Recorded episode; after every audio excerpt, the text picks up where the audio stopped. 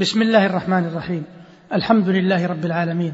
والصلاة والسلام على أشرف الأنبياء والمرسلين نبينا محمد وعلى آله وصحبه أجمعين.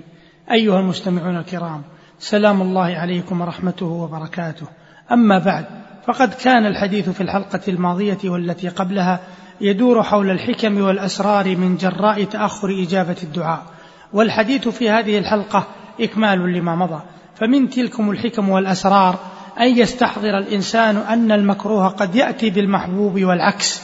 فإذا صحت معرفة العبد بربه علم يقينا أن المكروهات التي تصيبه والمحن التي تنزل به والتي منها تأخر إجابة الدعاء أنها تحمل في طياتها ضروبا من المصالح والمنافع لا يحصيها علمه ولا تحيط بها فكرته.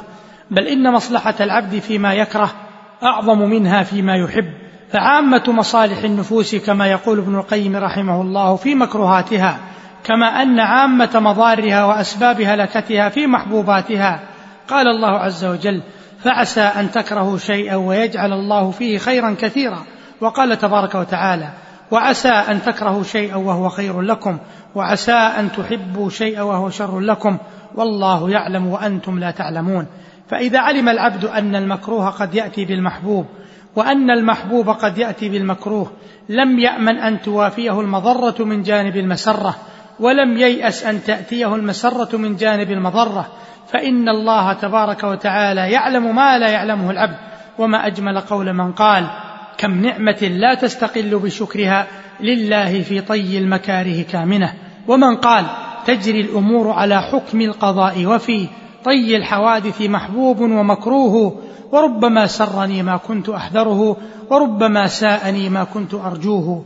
قال سفيان بن عيينة رحمه الله ما يكره العبد خير له مما يحب لأن ما يكرهه يهيجه للدعاء وما يحبه يلهيه. وقال ابن ناصر الدين الدمشقي رحمه الله إذا اشتدت البلوى تخفف بالرضا عن الله قد فاز الرضي المراقب وكم نعمة مقرونة ببلية على الناس تخفى والبلايا مواهب.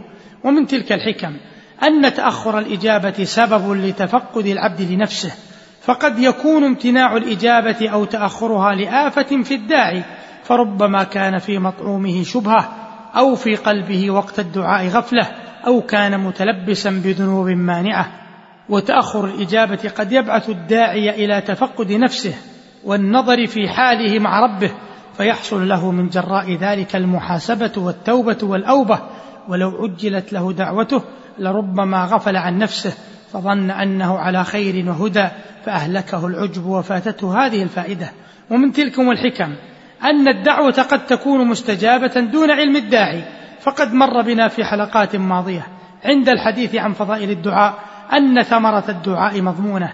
إذا أتى الإنسان بأسباب الإجابة وسلم من موانعها فالداعي لا يخلو من أن يستجاب له دعاؤه فيرى أثره في الدنيا أو لا يستجاب له لوجود أحد الموانع فلا يرى أثرا لدعائه في الدنيا أو أن يستجاب له ولكن لا يرى أثرا للإجابة في الدنيا وإنما يؤخر له من الأجر مثل دعوته يوم القيامة أو أن يستجاب له الدعاء فلا يرى أثرا للإجابة ولكن يصرف الله عنه من السوء مثل دعوته وهو لا يعلم.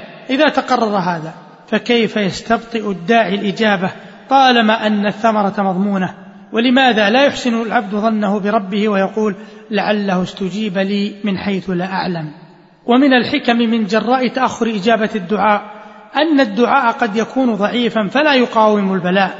قال ابن القيم رحمه الله وللدعاء مع البلاء ثلاث مقامات أحدها أن يكون أقوى من البلاء فيدفعه الثاني أن يكون أضعف من البلاء فيصاب به العبد ولكن قد يخففه وإن كان ضعيفا. الثالث أن يتقاوم ويمنع كل واحد منهما صاحبه. انتهى كلامه رحمه الله. ومن الحكم في هذا الباب أن الإنسان قد يكون سد طريق الإجابة بالمعاصي. فلو فتحها بالتقوى لحصل على مراده. فكيف يستبطئ الإجابة وقد سد طريقها بالمعاصي؟ أما علم أن التقوى سبب الراحة وأنها مفتاح كل خير أما سمع قوله تعالى ومن يتق الله يجعل له مخرجا ويرزقه من حيث لا يحتسب وقوله عز وجل ومن يتق الله يجعل له من أمره يسرا أو ما فهم أن العكس بالعكس ومن الحكم المتلمسة من جراء تأخر إجابة الدعاء ظهور آثار أسماء الله تعالى فمن أسماء الله عز وجل المعطي المانع الحكم العدل الكريم العليم البر الرحيم المالك الحكيم وهذه الأسماء تستدعي متعلقات تظهر فيها أحكامها ومقتضياتها وآثارها فتأخر الإجابة من أسباب ظهور تلك الآثار والمقتضيات والأحكام. فقد يمنع الله عز وجل أحدا من الناس لحكمته وعدله وعلمه وقد يعطي برحمته عز وجل وحكمته وبره وعلمه.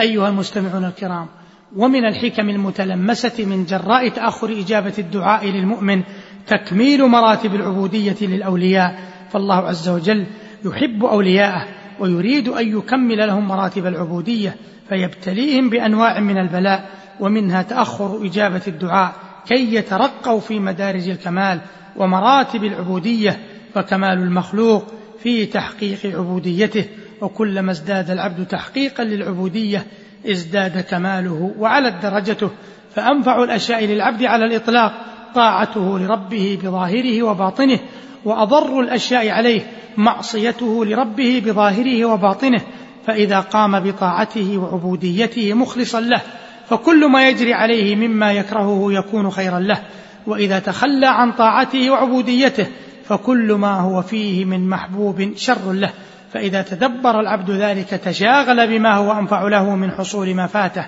هذا وإن هناك عبوديات تحصل من جراء تأخر إجابة الدعاء وهي ما سيكون الحديث عنه في الحلقة القادمة إن شاء الله تبارك وتعالى. فإلى ذلكم الحين أستودعكم الله الذي لا تضيع ودائعه. والسلام عليكم ورحمة الله وبركاته.